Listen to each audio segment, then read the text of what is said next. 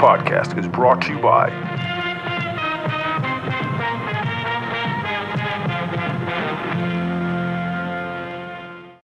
Uh, uh, uh, uh, here we go. Everybody be cool, this is a robbery! Need you cool.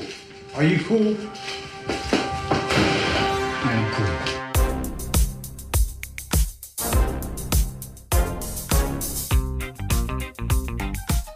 Are you gonna bark all day, little doggy, or are you gonna bite? Oh, I'm sorry. Did I break your concentration?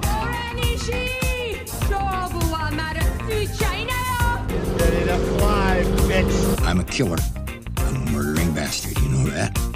And there are consequences to breaking the heart of a murdering bastard. You really only need to hang mean bastards. But mean bastards, you need to hang. You hear me talking, hillbilly boy? I'ma get medieval on your ass.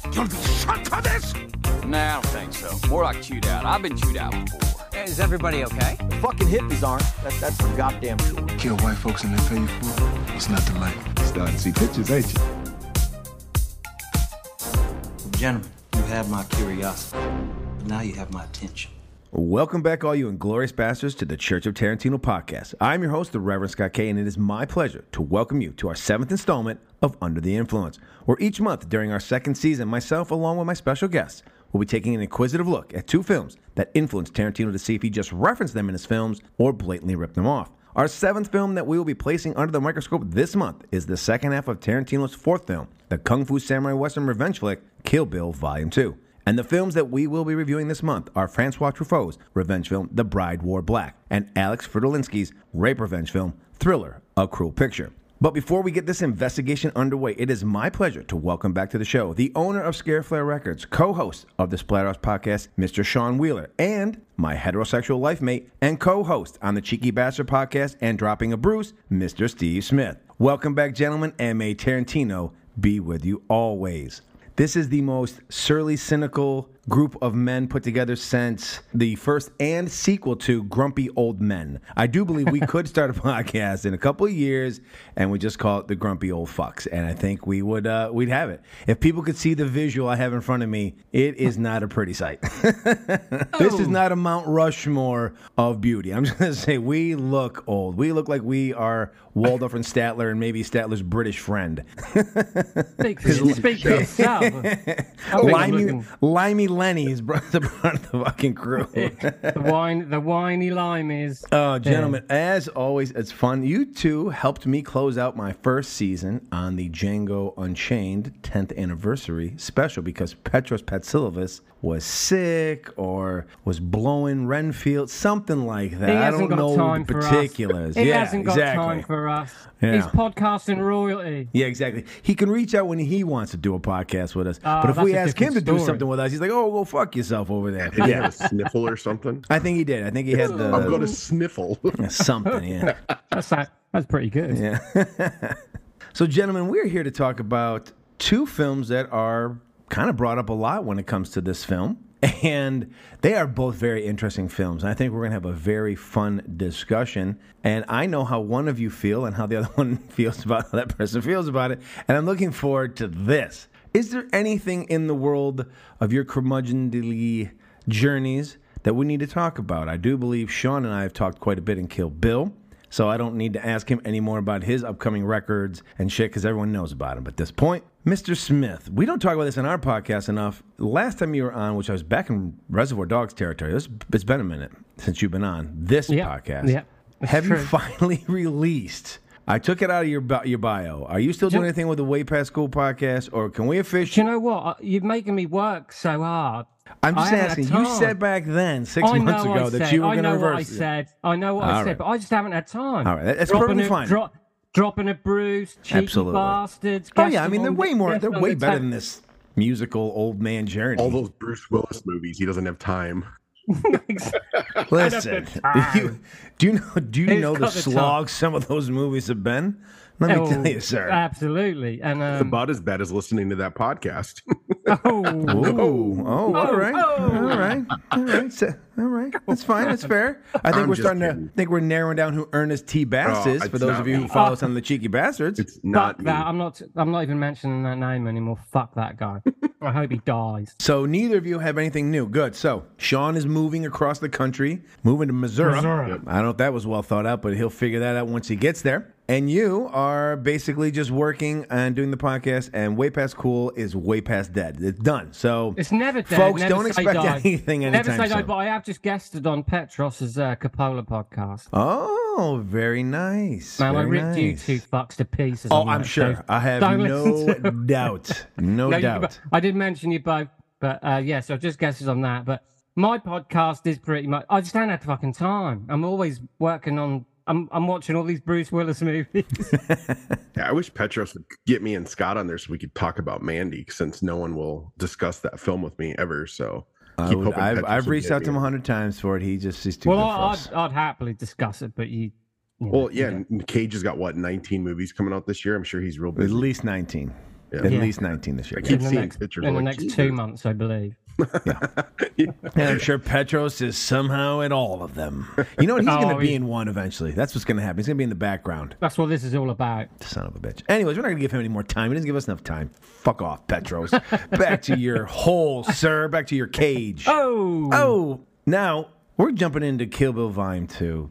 If I'm not mistaken, I know this is Shon's favorite movie, and this used to be when we first talked about this a year ago, uh, Stephen, when you were on the Bill Volume 1 episode, and then I uh, just you were on you were on yeah, the I Bible just said that to get on your show. I didn't yeah, any of it. you're I've like, this is my favorite movie, it. and it's changed. So, What? where does Kill Bill Volume 2 rank for you between the two films, Stephen? You like it better than one, or is two your favorite? Which one, if you had to pick, I know you prefer to watch them both, but if someone said you can only watch one, which one would you keep and which one would you get rid of? Well, yeah, that is a very that's a difficult question, but oh, I'd have to go with part. Well, I, I've, you're making me choose this. I'm so making I you would- choose. I'm gonna say I'm gonna say part one. Okay. but that's, That's a fair. mean thing to ask me. That's I'm This is sorry- just wanna church. say that. Yeah, yeah, yeah. No, that's you know. You're going to yeah, get I- I- molested I in this church some way. This is just audibly molestation. Yeah, this is not a this is not a diss to part two. I just love part one. That's just that's a you know the difference is minimal, but part one just slightly wins out for me because because I think it crams so many styles in the one film. Know, there's so much going on in that one film.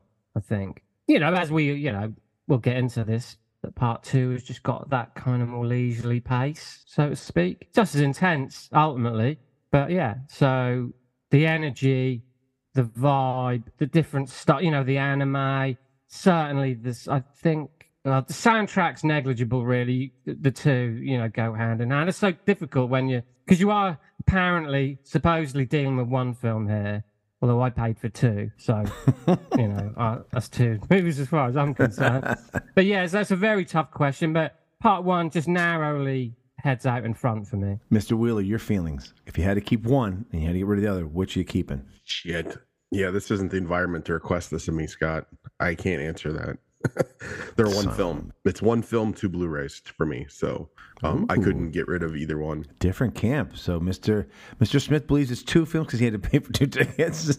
Yeah. I would have paid double to get them all together. Yeah. Oh. I want the whole bloody affair. Yeah. Don't get me wrong. But if I pay for two movies, I got two fucking movies. As I've well stated, I believe it's one film. However, however, I'm a whore, as I've also stated, and Yeah, I will use both films. I will get as much out of both of them as Tarantino did. So fuck it. I'm not gonna, I'm not gonna pretend. Uh, to me, it's one film, but I will gladly have two different episodes for it. Yeah. It's a good segue because prior to uh, us recording this, probably a, couple, a week or so ago, it was announced that Mr. Tarantino himself is going to have his hands in on the transfer to 4K for both of these films. Why the fuck are we not getting it as the whole bloody affair? Or do you think that's some kind of hidden special feature that he's not going to let us know about? Like it'll be some special box set where instead of just buying the two, you'll actually get a third for three hundred dollars. They would have announced it because the fanfare that they got just over the 4K announcement, it would have been double that if it was the other. So Why are we not getting it? Wh- Uh, Why? What is with the blue balls? What What is this man's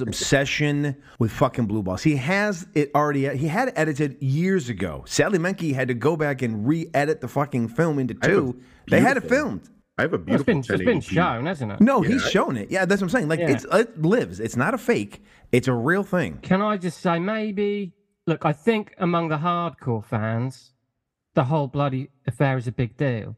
but I don't think it is a big deal ultimately. No. No, so I don't know if he's trying to create a mythology too. I understand that. But for those of us who have been sitting around for this long with him, Yeah, the ones who will go no matter what he makes, Yeah. that motherfucker Yeah. should pay homage to us for being here for him for 30 fucking years because you know, he doesn't have a think he's trying to podcast. he doesn't have this other show without us. He just needs to remember that. mythology. I don't think. Well, a I'll. I'll gladly, when I see him, if ever, remind him you are who you are because of us. Those of us who defend you to the death. You I'm better saying fucking I- pay us back, or we will hateful hate Scott, you. Mean for bastards, sake, you down. must hang.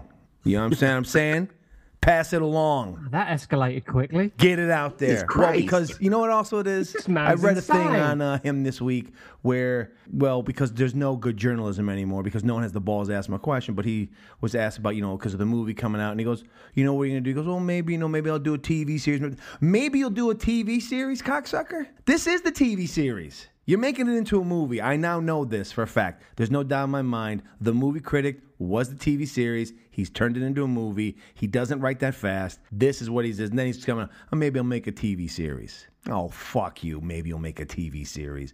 November, you had your dick out in New York City jerking off all over us talking about a TV series. And now it's like, well, maybe I'll make one. Fuck It's almost off. as if you've only just learned that he just talks shit all of the time. No, I've always known it, but I've also said on here Well, that why he's are a, you it's so a big- fucking surprised? He needs to be held his feet to the fire You were too. gonna, you were gonna call He him needs a his feet sizable held to the fire. I think. He is a sizable twat. He needs his feet held to the fire just like he does everybody else. Just like he does listen, everybody else. Listen, he talks a lot of shit, and you fucking took the bait. Took the bait.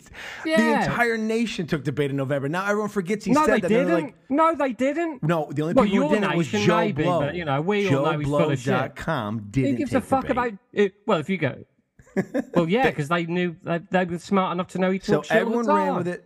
They ran with it in November, and then and he they comes out with this new stupid thing because in of March. it because we all knew he talked shit all the time. and now he pretends he doesn't know what he's talking about. But the didn't thing buy it a my problem is this. My problem is that no one has asked him the question.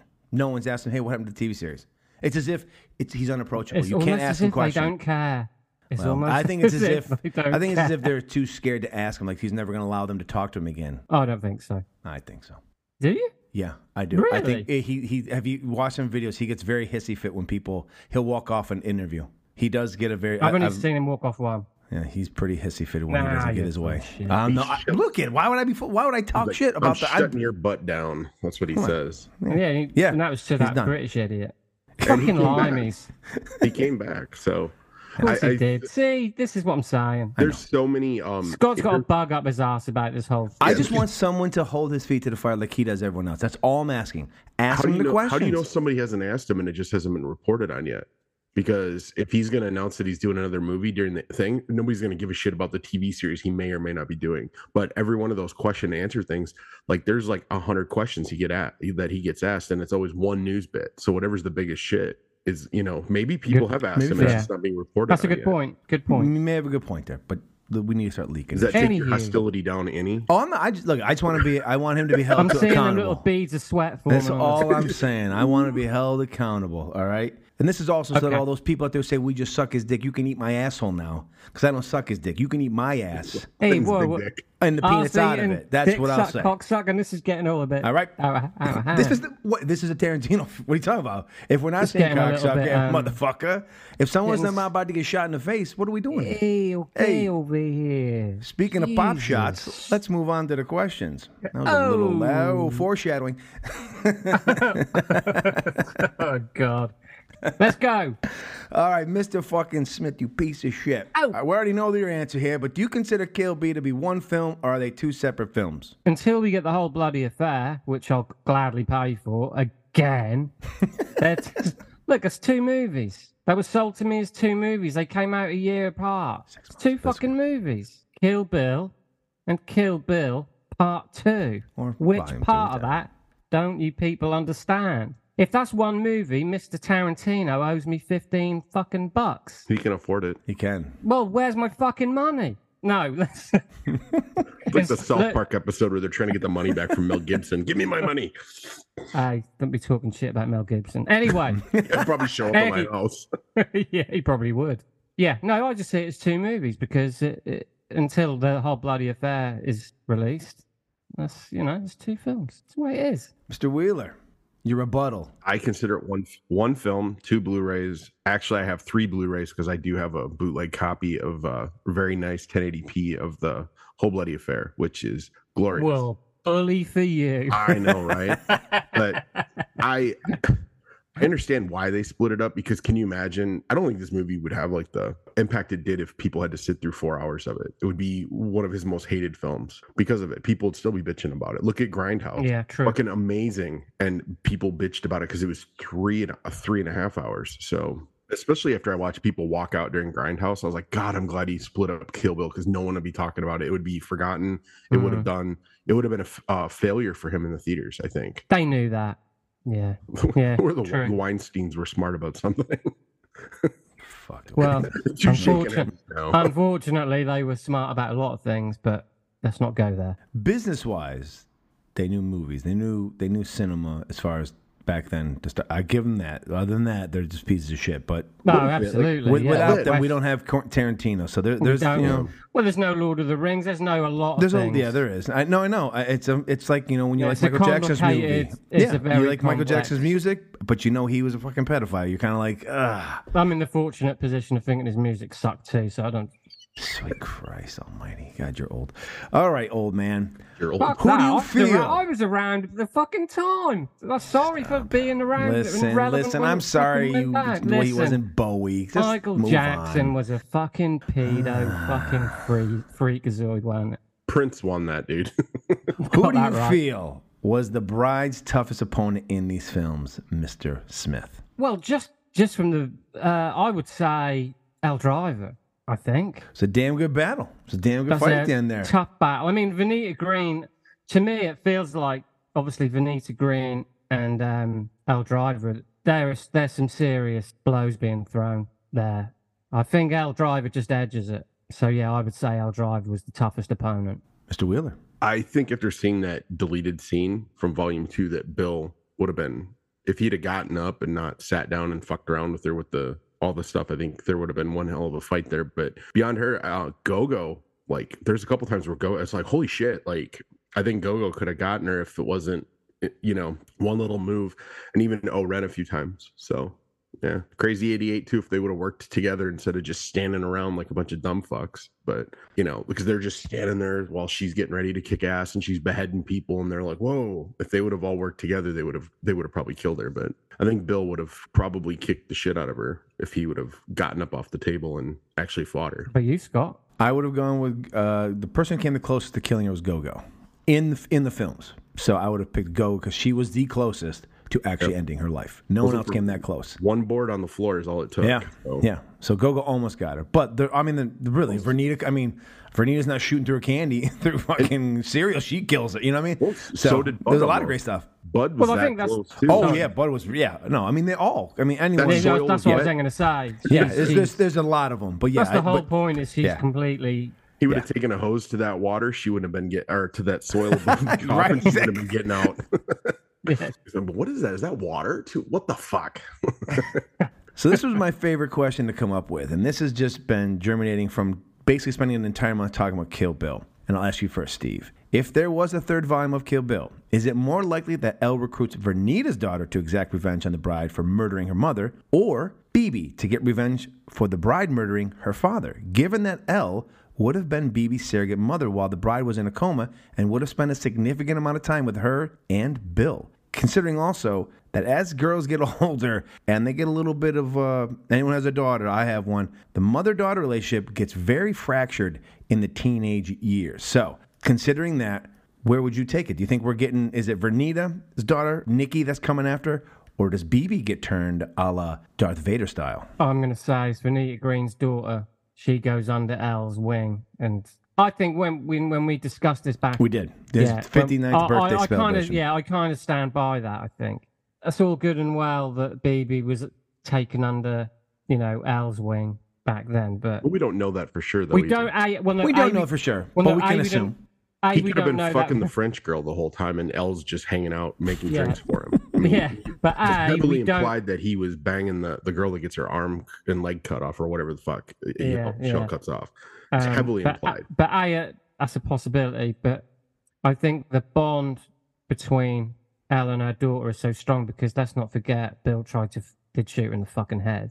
So I think I stand by the story we concocted. Oh, it's a good story. Uh, There's no doubt. Which Yeah. was basically, you know, like we like you've pointed out that Vernita Green's daughter teams up with Elle, but then I think BB and the daughter, Vernita Green's daughter, team up together because I think there's there's a whole possibility. There's a whole lot, you know, there's a whole lot of possibilities. with But I don't ever want to see. I don't want to see Kill Bill three. What I'm saying is, I'm glad Tarantino has decided to do the movie critic because I think Kill Bill ends just fine as it does. It allows us to have the thing that we yeah, all no, love to do as I movie fans that. is I- to have the I- yeah, conversations. Yep. absolutely. No, I like that though. I Mhm. like that we can I do this and we can Yep. have our little like, you know, Shon can come up. I'm sure he could come up with an amazing story too that I haven't even thought about. Neither of us have thought about, and you know, we'll always have that, and that's great because I think I like I like the way it ended.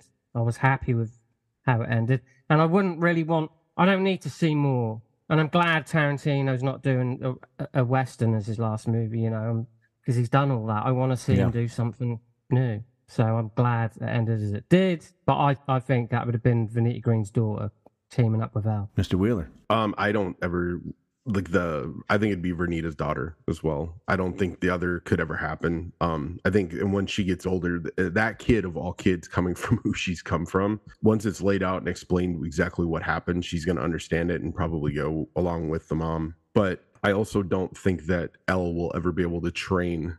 Elle could barely beat the bride in the movie. Like we don't really know because it ended so quick and everything. But Mhm. all the training is gone. Bill's dead. Pai Mei's dead. Everybody that trained Elle and she could barely do it. So who the fuck's gonna train this kid to come and fuck up the bride beyond it? You know. So, but you also don't know. The bride could ended up moving into a trailer out in the fucking desert and sold their sold their Hanzo sword. Bouncing Yeah, in a titty exactly. bar. So All right, gentlemen, and the last question before we dive into these movies. Mr. Smith, in your opinion, who's the real villain of Kill Bill? Bill, because he tried to kill the bride and her unborn child, or the bride, because she ghosted Bill and made him believe the love of his life had been killed, only to find out that she'd run off and was marrying another man whom he believed she'd gotten pregnant with? Who's the real villain in this story? Bill. I mean, she, you know, the bride goes on the run or whatever because to protect the child. That's what this is all about. This is the the dilemma, the moral dilemma she's faced with. He might, um, of course, yeah, Bill's the father of the child, but the father of the child is a murderous psychopath. So I would totally understand a woman wanting to eradicate all that from her life to protect her unborn child. There's no question to me that Bill is the, you know, the villain of the piece, the bad guy, the ultimate bad person of the film. And everyone out, and he sent everyone, you know, he's got them all ready and he sends them there to kill her. I mean, he does, as far as he's concerned, you know, he took care of her by putting a fucking bullet in her head. so he took care of her, not by buying a house and building a playroom for a child. Mr. Wheeler. Uh, I think Bill is really controlling and that she saw that and just thought it'd be easier for her to disappear. But I also see Bill's side of it as well. And absolute, I love his I overreacted explanation of it. Like the best explanation for flipping out a relationship I've ever heard. Um, the two have such cool screen chemistry too that at first you're like, there's no way that these two are an item. And then you see them together and it like clicks. Like there's this romance part of volume two that is not in part one that is just so cool. And I, I'm, I always wondered what other endings Tarantino might have toyed with, you know, like where they didn't try to kill each other and stuff. I see the arguments for both sides after watching the films as many times as I have, but I see where Bill really wants no further harm to befall Beatrix after he shoots her, after the realization that it's his baby. It's such an interesting character arc that most don't pick up on during your first couple viewings and now as many times as i've seen it you start noticing that he's like no don't kill her we we owe her better than that and all this and i think he was hoping that she could just forget about the past upon seeing her daughter but he also i think knew that they would never trust each other again and like I, I it's Chris Rock who was talking about the OJ murders and stuff. He's like, you know, I'm not saying that I'd have killed her, but I understand. you know, like I, I Yeah. get it. Yeah. But um, the bride is also running on fuel throughout the entire film that he shot her and killed that baby. And she was obviously visibly pregnant in the chapel scene, and they beat her and then allowed her to be shot and everything. And they're supposed to be friends and, you know, thicker than thieves and everything. So she gets revenge on all of them, and it's him especially based off from that, even though the daughter's still alive. So I, I think it's a 50 50 thing, as is any problems in any relationships. It's always going to be 50 50. Anybody who says differently is full of sh- horse shit. Apparently, that's always my, been my fault. Apparently. Never been Stop watching movies, Steven. I can just imagine. oh man. The two things is is when he does shoot her, as he pulls the trigger, she says it's your baby. I think that does help him not kill her. I think he does not hit her dead on on purpose. I do think he may have tried to put her down, but I don't think he tried to kill her. I mean, he was going to kill her, but when she says it, I think he pulls his shot a bit. From I that moment that on, makes- he knows it's his Doesn't daughter. make much difference. it makes a difference to him because in the moment he's going to kill her, he thinks that she has Regardless, left him. he shoots. He has no idea why. but he didn't. But again, her you're, quite you're looking at it from the in fact that you're looking at it from the fact that she, he that you're assuming that he knew she was pregnant. He had no idea she was pregnant, and when he finds out she's pregnant, he thinks it's Tommy Plympton's kid. So why does he give two shits about someone else's kid that's not his? It's when she utters those words just as he's about to shoot her that changes everything, which is why he then Yeah. gets the baby, which I I would didn't still love to see how he gets that. that out of the hospital. But we don't get into that. And then the other thing is when they're talking, who is the only one drinking before they they cross swords? he is. He is. And he gets himself drunk because he knows that the only way she can beat him is if he is drunk. He knows that someone's got to die, and he literally sacrifices himself. He's going to give it his best shot. He's going to try to kill her, but he knows that the only way that she can best him, even if she doesn't realize it, is he has to drink and get himself numb. So that if he does kill her, he doesn't have to feel it. And if she gets him, so be it. Just some things to think about. Just some things to think about. Base This your last- opinions. I, I didn't buy any of that. That's fine. You're a fucking idiot, no. anyways. That's Yeah, fine. well. I was going- Well, you only see him Wrong, on Scott. Wrong show. Wrong show. I um last time I watched Oh. it too, like I noticed like he isn't you don't see there's no shots of him calling up Vernita Green or you know, he goes to Bud because Bud is his brother. Yeah. To warn, and that's it. The other ones, you know, I I, I highly doubt maybe Vernita got a phone call or something, but that's it. No, but he I don't went- know. Maybe she looks surprised as fuck when yeah, she's at the exactly. door. but they also, I, I'm sure that with the criminal underworld, that it had gotten around by now that somebody killed a whole fuckload of people, and the you know the yakuza leader. So it had to have gotten back to her, but they don't know who did it. And then, oh shit, well now I know who did it. But Yeah. you don't know because he leaves so much up to the imagination in these two movies. This is what I, this is what I love about our even just our conversation right here and the questions. Yeah, yeah. That's the, And, whole, I- that's the joy of and it. if, if those of you listening eh, don't listen to the cheeky bastards, Steve and I have a really different relationship. We bust each other's balls and with Shon all the time. So the three of us are always busting each other's balls. So I don't want anyone to think I'm just heckling or hounding my No. fucking guests out of the fucking blue, just beating them down like I'm fucking Bill over here. no, and normally you only have like one or two guests on, and like when you were like, "Hey, anybody want to talk about Kill Bill?" I was like, "I do," but that thriller movie is so fucking heavy. I don't want to be on there alone with it. Steve, would you like to come on? And he's like, "Absolutely, absolutely, I would come." I'm like, yeah, well, you're not he may one. have. We'll get into that later. Ding, Oh. ding. He's like, All "I right, watched uh, it three times this week. I'm prepared."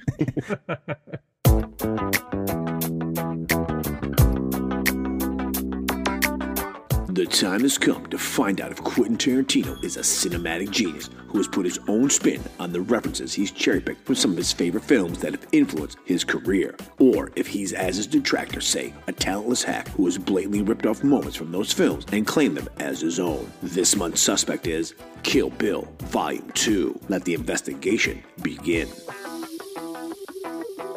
Our first film is the 1968 French revenge film, The Bride Wore Black, from Mr. Truffaut. It's time to call our first witness. Our first witness is the 1968 French revenge film The Bride Wore Black, based on a novel of the same name by William Irish, written by Francois Truffaut and Jean Louis Richard, and directed by Francois Truffaut, starring Jeanne Moreau, Michael Bouquet, Jean Claude Brialy, Claude Rich, Charles Denner, Michel Lonsdale, and Serge Rousseau. Made on a budget of $747,000 and grossing 9.6 million at the box office, with an IMDb rating of 7.2 and an 84 critics and 80 audience score on Rotten Tomatoes. After a botched attempt to put an end to her miserable existence, an emotionally scarred and irreparably destroyed widow summons up the strength to embark upon a devilish mission of revenge against the men responsible for her husband's murder. Now taking the witness stand, the bride wore black. This was my first time seeing it. I'd heard a lot about it. Originally, we were going to do Navajo Joe. That was the original intent. But as I researched it more, really, Navajo Joe has really only two minor film references and mostly soundtrack references. So I didn't feel like the right move. I'd heard a lot about The Bride Wore Black. We'd heard all about it. And I thought, you know what? We're jumping in with The Bride Wore Black. We'll replace it from Navajo Joe. We weren't moving Thriller. Even even if Thriller has, and I have only a couple references, but it was it had to be watched. If Tarantino, we'll, we'll get into what Tarantino's called it. It had to be watched. You know what it is? It's one of those films still that you cannot find unless you own it. It doesn't stream anywhere, and it's one of those like it's like back in the day, It's like when you're, like a friend of yours was like, I got this porno or something. You're like, I gotta watch this movie. It's one of those like legendary films that you have to watch because it's just so it's been so hidden for so long and so under discussed. But not today. Today we're gonna pop the top off of it and we're gonna discuss it. We'll get balls deep now, here's the irony of this film. This film received hostile criticism upon its release in France, and even Truffaut himself admitted years later to not liking this film. He was basically trying to do his version of a Hitchcock film, and we're going to discuss whether he was able to do that or not. And we'll add this caveat in right before we talk about it. In an interview back in 2003 in August with Tomohiro Machiyama, Tarantino said that he has never seen this film. He said he heard about it, but never saw it. When he was told about the list being filled out, he didn't realize a similar scene was in this film as his. We're going to get into that in a minute, whether we believe him or not. Gentlemen, Steve, is this the first time you've seen this film, or had you seen it before? This is the first time I'd seen it. I'd heard about it. Do you know what? Actually, not in relation to Kill Bill, though. No. It's just a film I, I'd read about in various film books, etc. Um, so, first time viewing for me. And I was going to point out, like you already have, really, about Truffaut sort of bad mouthing his, the movie himself. We'll, I'm sure we'll get into that a bit further. But yeah, so first time viewing for me, and I didn't know it was had been mentioned alongside Kill Bill. Your knee jerk reaction. Did you enjoy it or not enjoy it? Do you know what? I found it a little bit bland. I mean, quirky to a point, but just a little bit laborious and sort of bland. I wasn't impressed. Didn't hate it, but I wasn't overly impressed. Mr. Wheeler, first time viewing and uh, your knee jerk reaction to it. First time and last time. Um, I hated it. Two snaps down with a twist. Um, I fucking hated the movie. As a matter of fact, if anyone wants to reach out, I have a brand new Kino Lorber Blu-ray that's only been watched one time with a slipcover for sale. If anyone's interested in it, and I will not ship to the UK. But can I say?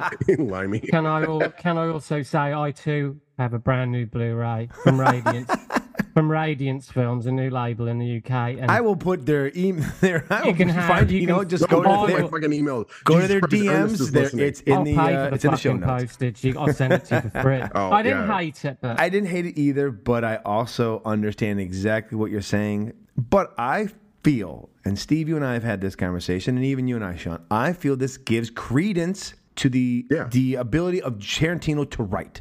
Right? What Tarantino is able to do in his films is make through lines, makes the story make sense, the revenge makes sense. This makes zero fucking sense why there's any revenge. Even the reason for the revenge, as you get into, you're like, that's why this bitch has got to get revenge. Like, there is zero through line to this. So if people want to say that Tarantino steals or tries to emulate people, Truffaut Truffaut's trying to emulate Hitchcock and fails miserably. Yep. Because, as Steve and I argued about on Catch 44 on our Dropping a Bruce, if you don't know how to write, you will not emulate the person you're trying to emulate. And in that movie, that gentleman was trying to emulate a Tarantino film, basically Pulp Fiction, doesn't do a great job of it. And Truffaut does not do a great job of emulating Hitchcock in this film. And his writing is just, it's all over the fucking place. Like, there doesn't make any sense. Like, the movie starts off with topless photos. And I thought, only in France do they open a film with the replication of a woman topless for whatever it's going to be. And I thought, I said to myself, this is going to be something. This is going to lead to something. We never return to these photos, why these photos are being replicated, who's replicating them. We know they're the lead. We eventually figure that out. If I could figure it out, it looks like someone took a picture of her painting on the wall, maybe, but it looked real in real life. So it's a very like those photos just open the film and they're like, "There you go. We we had money." 60s. I get it. I 60s, get it. But like, it it's just was just kind of like, wait a minute. Like even in a Hitchcock film, if you've got top, like if this is going to be the start of your film, it's going to lead to something. There's a reason that this opens the film. You don't just throw this in there for nothing. I mean, it's not even an exploitation film. You know, like it just opens up with like, here you go. And makes no fucking sense. I thought for sure we're coming back to this. Like, there's no doubt in my mind. These photos are somehow the genesis of how you know the, the, the husband gets killed and all this other stuff. It, nope, makes nope doesn't matter. It doesn't mean a thing. It's just hey, you want to see some titties? Here's titties for the first three and a half minutes of the fucking movie, so we can run our credits over it and somehow get away. Yeah. Oh, oh, artistically That's done. French, so Yeah. Yes. Oh, of course. Yes. not Italian. You know, it's not sleazy Italians. That's the French. I think that's just a way for French people to get away with being fucking perverts. Oh, it's French. It was done in, you know, very Art Nouveau style. No, you're fucking showing tits because you want to show tits. I don't care if they're in black and white. I don't care if you got clowns painted on them. You fucking pieces of shit. You just want to show some tits. Don't lie to me. Yeah, I was just um it's hard to say disappointed with it because I didn't really know what to expect. Me either. But for it to have these kind of boutique Blu-ray labels given it such reverence and stuff, I must say I expected a little bit more. Agreed. Actually, I'm not overly familiar with Truffaut's work. Again, like I said, I didn't know what to expect. A revenge movie, you know, that's kind of like I mean, because she's fairly stone-faced throughout. Mm-hmm. You know, the bride, as you know, as we'll call her. Um, but that, that like the, when they show the when they show the guys committing the crime, that was all a bit farcical and a bit. Yes, agreed. It did not feel like because we get those flashbacks of him being shot as they're coming out of just getting married. Correct, They yeah. Come out of a chapel, and at least three or four times she flashes back to him being shot, and you think this is an assassination. Yep. Like there's some reason that this man has been assassinated, and now she's getting revenge. But it's something stupid. It's yeah, fucking it's kind of like a- ridiculously stupid. It's like an accident. It's like someone accidentally got shot with a BB gun. It doesn't even make sense why they would even be doing what they're doing with the gun in the first place, though. Like, it Exactly. makes Uh, no the- sense. They're playing cards and they grab a gun and then they pretend they're going to shoot the fucking weather vane crow or chicken on the fucking top. And then one fuckwad slides down and accidentally shoots him. Like, good shot, though. I mean, for, for being a fuckwad, he hits him dead center in the heart and that's game over. I know what you did last summer has a better setup for for the revenge. That was that was cruel, man. it's fucking true. yeah, I know. Honestly, Scream had a better fucking setup for the revenge than this thing did. Even Yeah. though they were bumbling fuckwads, they had a better setup for that than been that. sleeping with my dad. Ex- Yeah. ex- that makes more sense. Like my whole family fell apart because of her. It's like uh, that makes sense. I see why you're upset. When I'm I'm trying to figure out like because they're supposedly on like this hunting party, but they're downtown France in Well, some they're in the city. Yeah, a- they're in some in city an apartment with guns a- loaded. They're not really criminals, are Drinking. they? No.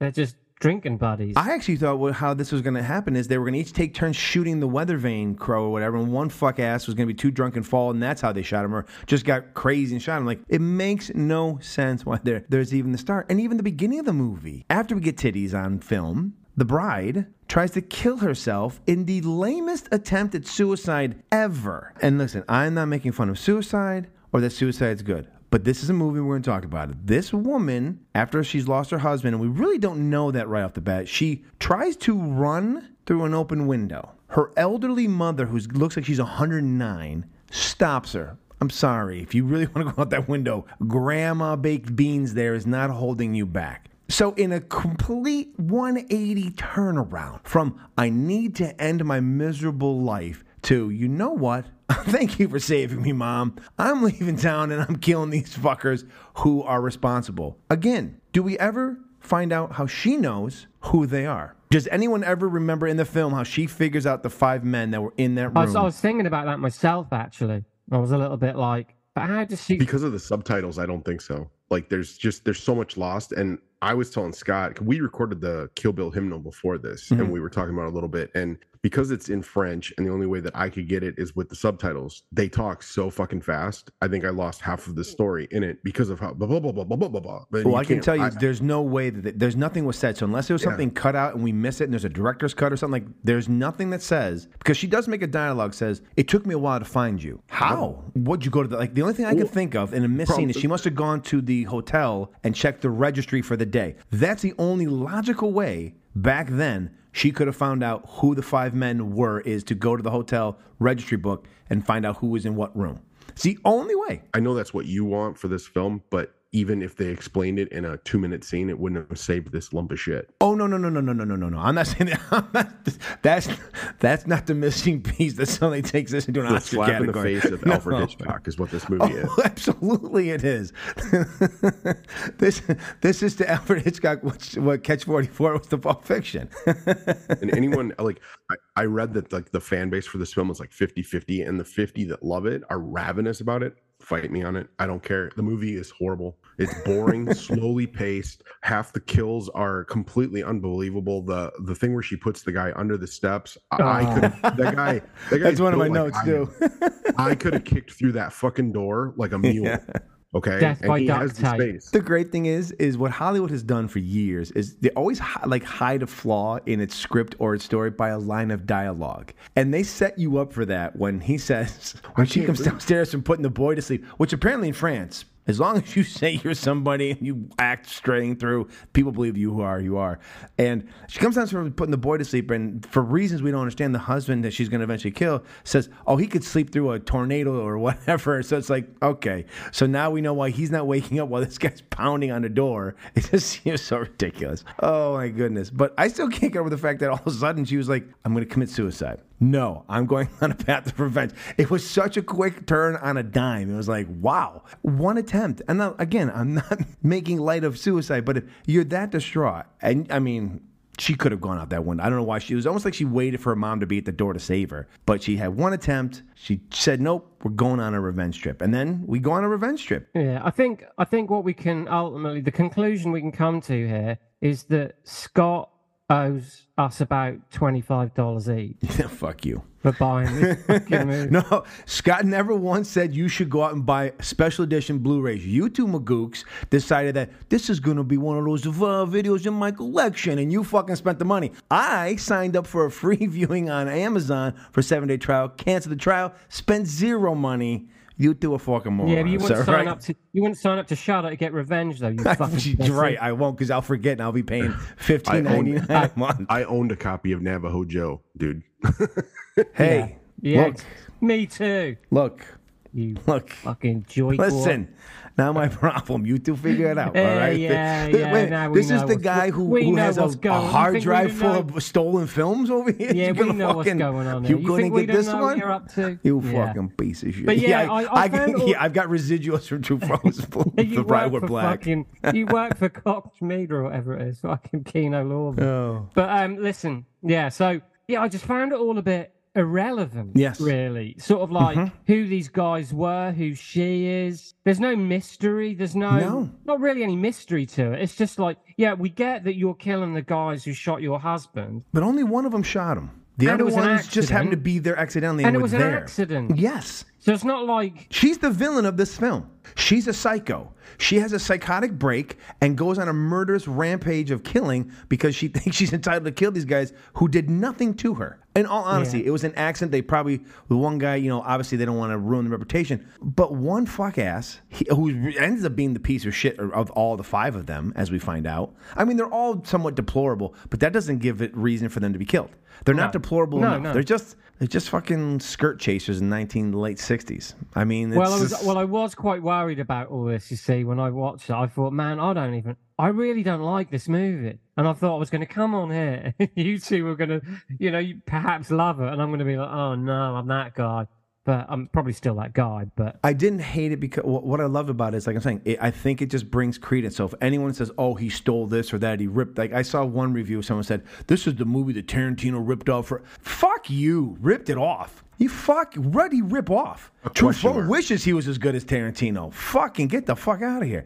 Rip what off? There's nothing to rip off. The bride doesn't Well, try to commit suicide by jumping half-ass, jumping out a window. Truffaut Fucking. is actually considered like one of the great French directors with some of his other. Now he may very well, but his problem was he got out of, as Steve likes to say, he's out of his depth trying to become Hitchcock. He's Yeah, not going to well, be listen, Hitchcock. If, if if if Jean Pierre Melville would have directed this, we'd be saying we'd be having a very different conversation. It would it would be the bee's knees. But this has kind of put me off the guy. It's made me question if I like Close Encounters of the Third Kind as much as I used to, because he's a star of that. Truffaut was in um, Close Encounters, so Yeah, but he doesn't direct it, so there you go. yeah, no, that's the only reason. There's the key. That's the only reason. Because it he's- was in the hands of a real craftsman. He- Oh, yeah, wait. so uh, He he went and blamed like his cinematographer for the movie looking the way it does, and like the woman looks. Well, because it's his first time in color, he said. This is the his look first of the- color film. Do you know what the look of the movie is? The least of this film's problems. yeah, exactly. like exactly. the star. She's just like the whole movie. She looks like she's half asleep. Um, you, neither one of you can argue with that. No, like, she no, doesn't- she just Well, is. no. She's I like was go- murder machine, but there's no reason for us to believe she's a murder Do you know machine. what? Though? The, the thing is, though, I agree with you, Shon, but what I would say is, had her husband been brutally slain by these psychopaths, you could kind of maybe you've got this stone faced robotic killer woman who's gone on this psychotic spree. You'd kind of excuse it a bit more. But because it's such an irreverent, kind of odd situation, her behavior that doesn't gel with, you know, the the narrative of the film. It's kind of weird. You know, because if she was like a female Terminator, just going to kill all these psychos Yeah. who murdered her husband, may maybe you'd see it a little bit differently. Maybe not though. But in this case, you're right. That doesn't work. It just doesn't work. So yeah, I'm just glad I I wasn't the only one who didn't like it. She shouldn't be stone faced because technically, how she is trying to trap these men is by using her sexuality, which she's as cold as a fucking Mormon woman in this fucking film. When the second guy, this the poor second, I mean, the first two guys, the first guy's just thinks he's a ladies' man and he's maybe a bit of a douche hitting on a lady at his hmm. r- engagement party. I get that, but he doesn't deserve to be pushed off a fucking balcony. So, which was one of the no, we, look, it's 1968. No, it's look, it's not normal. It hard was a shit- bad. It is hard to shit on this movie because it's just so because it's just it's not badly made. No, it's just it just doesn't have any It's just plot. It's just the it. very plot, the plot, and the kind of the way that like the way that a husband was killed doesn't warrant what happens next. Yeah, and you can say, well, perhaps that's the point. Yeah, well, don't do it for an hour and forty fucking minutes. yeah, exactly. Well, and I watched this after watching Thriller. So after you watch Thriller, I'm Oh, like, Jesus this, Christ, yeah. yeah, like I this isn't reversed re- it. That's not a revenge film. Like Thriller is a revenge film. No, Like, this is this is a this is a woman going on a murder spree this because is she. tame. Yeah. Oh. Yeah, but oh like, my god, Yeah. I get it. That's fair And enough. Though, five years she's going- difference. Look Yeah, where we yeah. jumped. like Yeah, exactly. But yeah, absolutely. Very post well. Manson murders, I guess, is what you Yeah, say. good point. Good point. But Vietnam. So yeah, there's like, nothing wrong with this movie being about a woman on a psychotic. No, but you can't. But don't sell it as revenge because it's really not revenge. You know what I mean? Like it's sold as a no. revenge flick kind of thing. And Yeah, she's yeah, hardly no. wearing black through the whole fucking movie. So that's right there is just false advertising. She's wearing white through half the fucking scenes. So yeah. Yeah. So I mean, she was a bride, and there was a sheet of paper in it. Ultimately. I Well, think yeah, I'll get to the the, the influence. Well, no, There's I'm a few like- influence. Yeah, I'm I know what you mean. Yeah, yeah, I'm just exactly. like, that's a bit thin. Yeah. That's a bit thin. the only part I enjoyed, well, not only part. I mean, there was some there were some moments like, all right, you know, for 1968. I also put my mind in this is 1968. This is not fucking 2028 coming up, right? This is 1968. Things are a little bit different. I did enjoy the fact where we didn't kill the one guy who actually murdered her husband. He gets arrested. Then she decides to get herself again a very strange, very strange fucking way to get herself arrested. But she gets herself arrested so she can then go and finish him off. I enjoyed that little angle of how she was going to finally finish her revenge, and I like the fact that once the revenge was done, similar to almost Kill Bill, it was that was it. We didn't we didn't, once we hear him scream down the hallway. Yeah, we don't we don't stick We, around. we, we're done. We're out. And I think on my version of the rented one, the tr- the end credits are 58 seconds long. I was like, all right, thank you. thank you. At least, at, least, at least we spent all our time on the film and now with the extra yeah. credits here. Definitely, I'm us a I'm one and done on that. I wouldn't be Agreed. Not Agreed. something I'll revisit. No, No. Because it's not. There's just nothing memorable about it. The only way I would revisit is I was brought on in a, to a lecture and show the difference when people say, "Here's why you're wrong about saying Tarantino steals," and I could show this film. Let's look at this film. let's look at this guy trying to be fucking Hitchcock, and then now let's go look at the Tarantino films. You tell me who's better at. It's like uh, my friend uh, Elwood, let's say, scrapbooking. Fucking this clown over here, Truffaut, is French fuck, or fucking Tarantino over here. well, it, this movie made me appreciate Hitchcock a hell of a lot more. I'll tell you that. Oh God, yes. When people like Steve and I have always bag on this, but when people say it's just fucking easy to do, it's not. It's fucking not. And, I, and like you said, Steve, I think Truffaut is a well-respected director. I mean, I've no, I've heard the name many times. So outside of this film, he may have other really good movies that he's you know well respected in France and probably well respected around the world. But sometimes you fucking fall on your face when you're out of your depth, as Steve likes to say. And he's out of his depth on this. He cannot be Hitchcock. And people can't be Tarantino. And that's that's the point I'm trying to make is people say things are easy. They're not. We're watching it with our own eyeballs, how hard it really is for people to emulate other things that they've seen and make it yeah. amazing or their own. So Well and like just an example for anybody that hasn't seen this. So there's like I think five kills during this whole movie of the guys that she goes and kills. The one that we spend the most time with is the most boring of all of it. And then when she finally kills him, it doesn't even happen on screen. Yeah. I think her last two kills don't happen on screen. The first three no. do. And like I would have the payoff for the arrow, you know, on the artist would have been great, but you spend so much time with this fucking boring person, and then she kills him off screen, and they come in and oh god, he's got an arrow sticking out of him, and she killed him in one shot, even though she's never shot an arrow before all this bullshit. And I'm like, okay, whatever. Like she hasn't trained, nothing, you know. there's no training involved. She's not like, you know, whatever. The the movie sucked. And the sad thing is is our lead is the boringest character. These gentlemen yes. were actually more entertaining. Even the well, painter, yeah, he was fucking a creep. Quite, but yeah, even the first yeah. guy gets pushed up the balcony, uh, he was. I mean, they had he had a good banner with his buddy. Like they were more entertaining than this broad was. Fucking and, police yeah. chief is better than she was.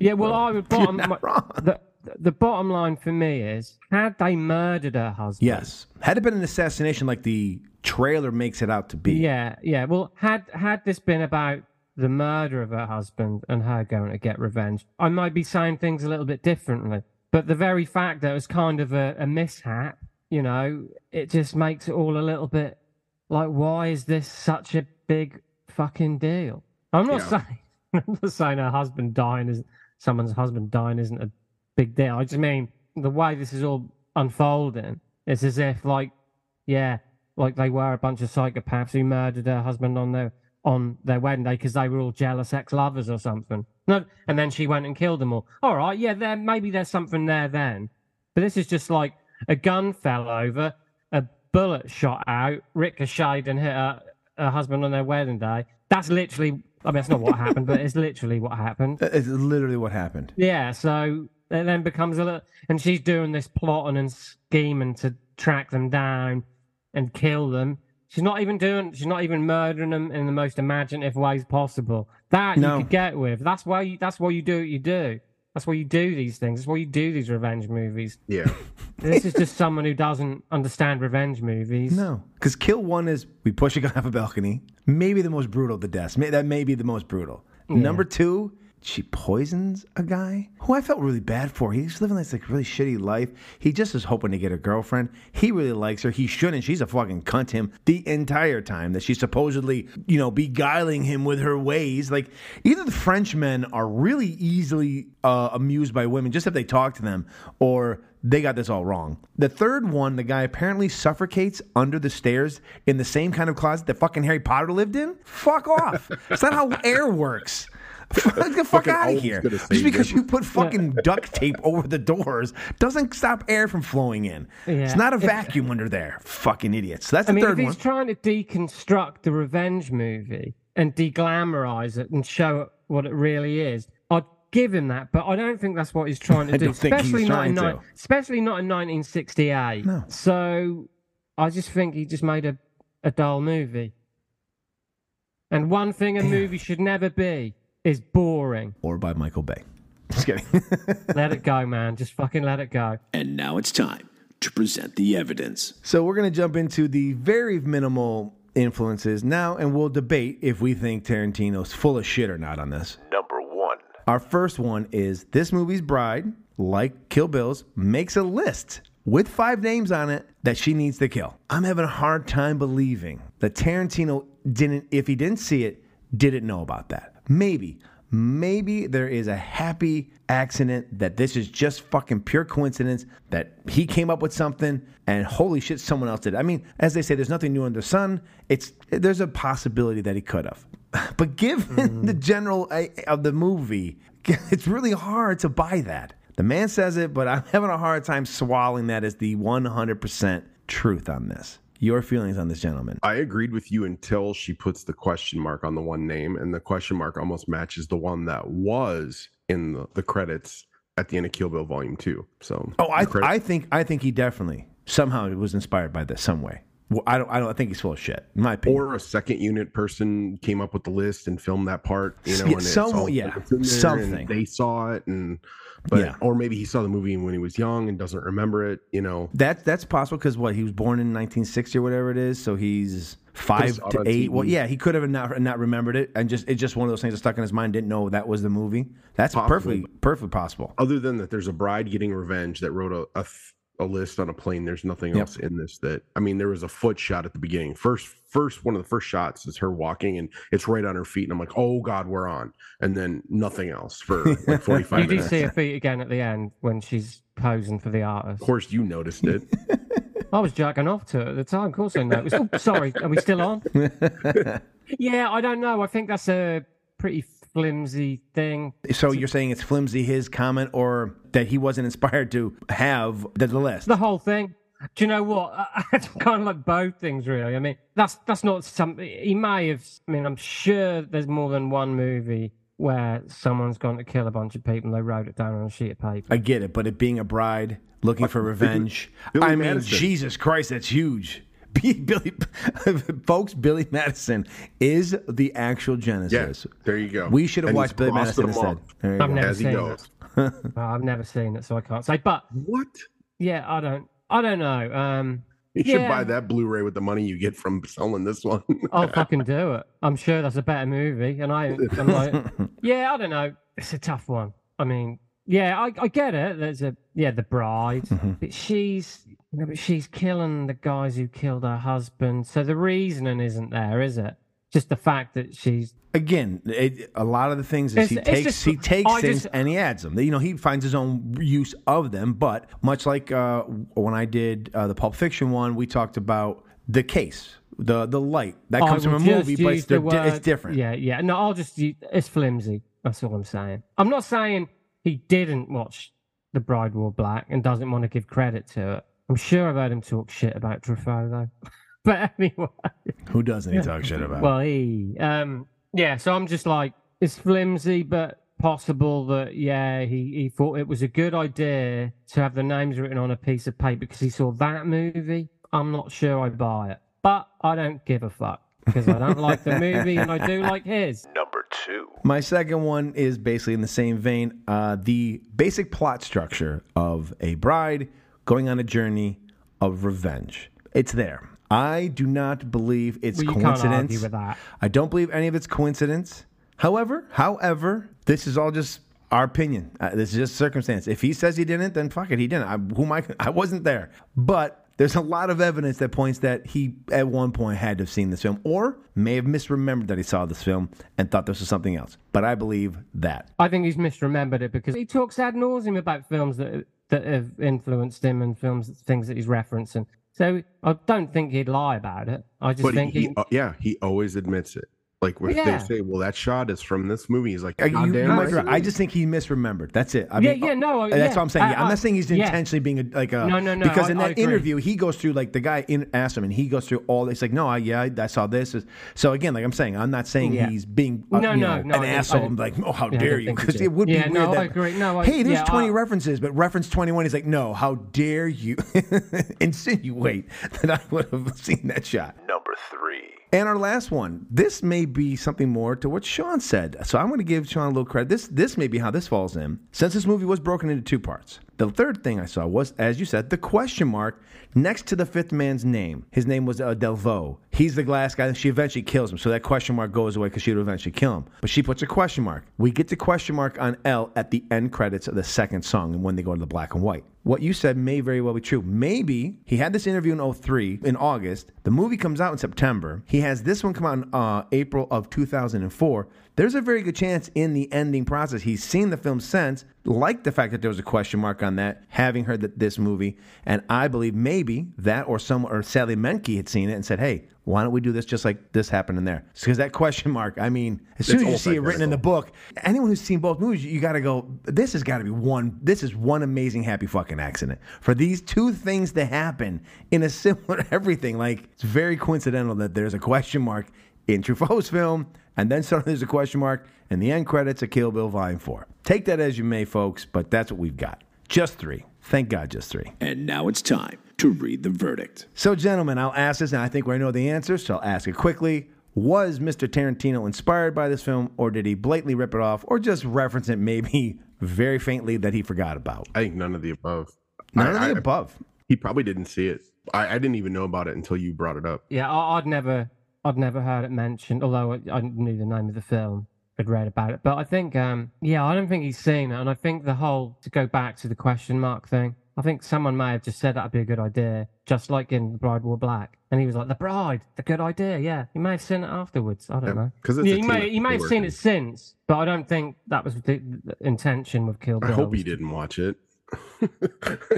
He could have been You're- you're in the- forgetting, this is his in the, wheelhouse. in the This is hour and nine kids' minutes he was watching that. He could have been writing. Yeah, this is but this is his this is the era for him. So where films for us that when we were younger we liked and may not have stood the test of time. For him, this could have been one of the you know again if he does or didn't see it, it's one of those those time frames where for him it's always gonna have a soft spot because they're the films of his childhood. So whether they're good when you get to become an adult, that's a whole different story. But you know you always have that soft spot for them because of what they meant to you when you were a kid. So that's all I'd say. In the case of The Bride Wore Black, we find the defendant not guilty of the crime of being a talentless hack who rips other people's movies off. Our second film. Ooh, baby. One member of this is about to sweat. Two of us are about to enjoy watching him sweat and ask him questions why he's sweating. It's time to call our second witness. We're getting into the Swedish rape revenge exploitation film Thriller, A Cruel Picture. Our second witness is the 1973 Swedish rape revenge exploitation film Thriller, A Cruel Picture, written and directed by Alex Fridolinski, starring Christina Lindberg, Heinz Hopf, Despina Tomazani, Per Axel Arosenius, and Solveig Andersson, with a rating of 6.4 on IMDb and a 56 critics and 64 audience score on Rotten Tomatoes. A young woman rendered mute after a childhood sexual assault is trained to seek violent revenge on those who kidnapped and forced her into prostitution. Now taking the witness stand, Thriller, A Cruel Picture. Now, we already know that Steve has seen this at least 35 times a year. Um, he really, really likes this movie. He Loves it. no, I've, I've, not to interrupt, but I've probably seen the movie six times. All right, there we go. This was my first time seeing it. Mr. Will, this was also your first time? Yep. I'd read about it for years, but Yeah. Well, you sent me the DVD copy almost a year ago. yeah. I remember you saying that then, because I brought. It was one of the I- reasons- Well, no, because I brought it up to Scott, and Scott told me that you'd sent him the DVD. The sign. There it is. I, I got got it a right 4K. There was a 4K put out by Vinegar Syndrome in this huge box set that has Yeah, I've got that one. the film and stuff in it. That I'm like, well, Yeah. Kill Bill, you know, like my obsession. You know, I gotta, I gotta see this, and I just gotten that sent to me, so I passed that on while I got the 4K. So Yeah, yeah. Well, I, that the Synapse one I had at the time that it came out, which was I'm going to say probably about fifteen to twenty years ago, I'd imagine. yeah, imagine. it was right after Kill Bill came out that it. I think it got. Is that released. right? That came out just Yeah. after, did it? Yeah, and I don't know if that version Scott's got was it the Swedish version or the they no, call that's it got all the that's all that's got all the uh, juicy It's got details. all the good stuff. Yeah, of all the movies for a 4K scan that they put out, this is the one that they fucking choose. What a time to be alive! Yeah, Kill Bill's not even out in 4K yet.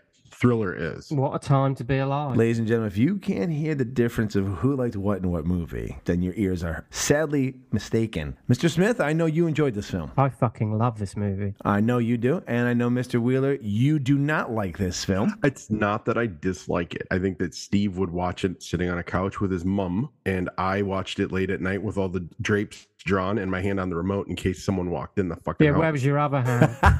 I'd Oh. say, oh, oh gripping but the a fucking popcorn. couch. I was a little disappointed because I had it built up in my head it was going to be so much more fault. Uh, severe. Well, because here's why. I heard Steve talk about it, and then from Shon's reaction through Steve telling me like he didn't like it very much, and he was all, I was like, oh, I was like, this has got to be one of the worst films, like most brutal films I've ever watched. It was surprising for the time frame it came out, Yeah. but I I enjoyed it. I, I I'm not in love with like Steve, and I didn't feel like I had to grip the couch. I enjoyed it. It was it was a very fun watch. There's a lot that this person did with the budget they had that Truffaut could not do with the budget he had. this person knew what film they were making. It was going to be like a B movie, but they were fucking going for it. They went exploitation. They went for it, and that's what I appreciated. Yeah, this is one of the few exploitation movie that exceeds its reputation.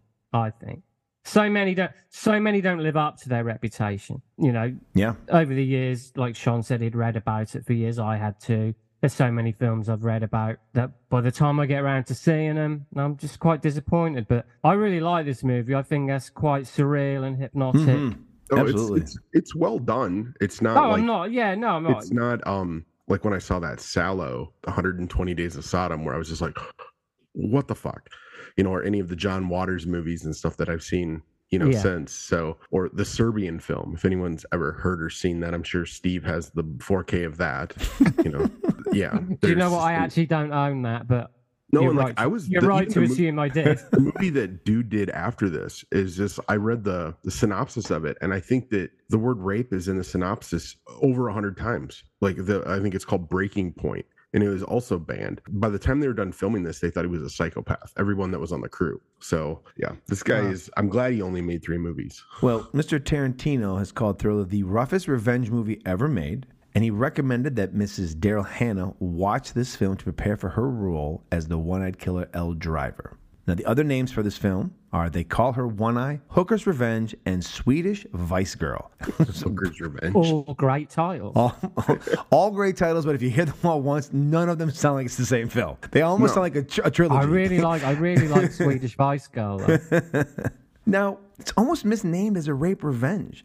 Like there's one rape, and the revenge doesn't come from that rape. Now, I understand that she's then put into the sex trade, but she is paid. So she's having sex But against her will. her brain on heroin. She is, but she's not exactly being raped. That- You know what I mean? Like it's like if you say rape, I'm not saying she's having sex that she wants to have with these people. I I get where we're That's obviously that's rape, that then. I get it. But when you say rape revenge, your mind is it's awful. No, we're in, we're talking about the tropes of a movie. Yes, exactly. You are Yeah. raped, you get revenge on that Yes. rape.